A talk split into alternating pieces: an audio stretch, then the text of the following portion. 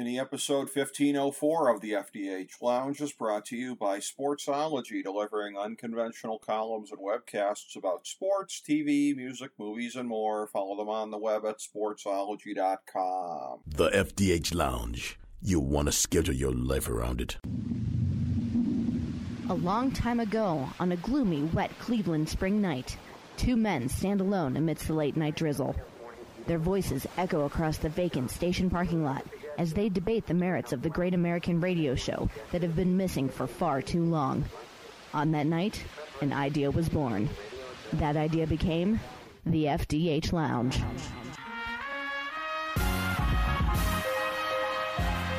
Welcome to the FDH Lounge. Hello and welcome to FDH Lounge Mini episode 1504, our Better Call Saul episode 6.12 preview. I'm FDH Managing Partner Rick Morris here with our top five notes of interest about the penultimate episode of the series. Number five. Now we know the shape of the final season more or less. It was fascinating trying to figure out the pace at the beginning of the season, as events were moving at essentially the same rate as every other season, notwithstanding having to climax the stories with Nacho, Lalo, Howard, and Kim and move ahead to the Breaking Bad timeline for the Walt and Jesse returns, and also wrap up the sequel timeline in Omaha.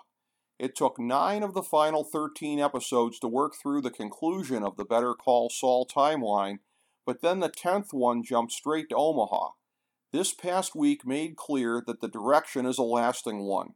We are spending the rest of the way in Cinnabon Gene's black and white world, with flashbacks to Breaking Bad era segments used to illustrate the recurring patterns of Saul's life.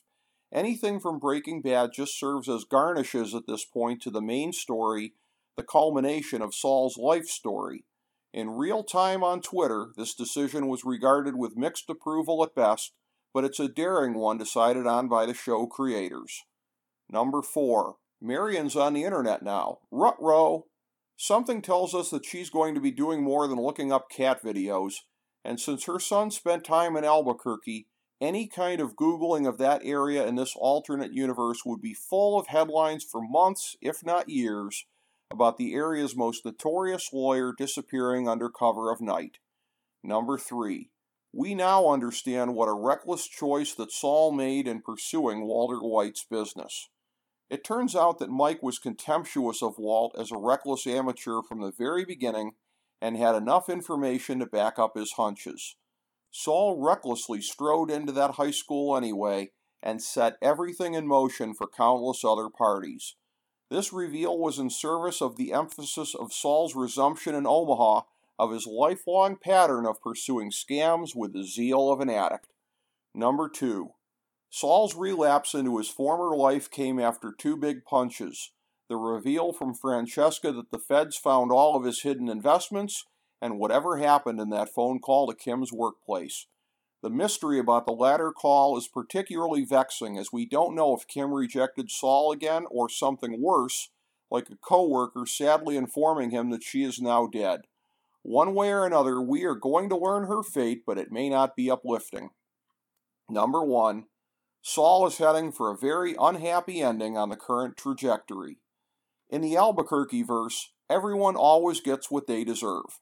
It was clear that Walt was going to get his in the end, just like Jesse had earned a better way out. The humbled, broken shell of Saul that was left before the first Omaha based episode had perhaps earned a measure of mercy before he went back to stealing from others. Barring a redemptive measure extremely late in the game, which is a curveball not generally used by these writers, the justice that Saul is heading for in the end will be a harsh one, which means that if we see Kim again, she's very unlikely to be riding off into the sunset with our boy. There's more sadness ahead, but it's likely that, as with Breaking Bad, we will find great art in it all. Thank you for joining us for this mini episode of the FDH Lounge.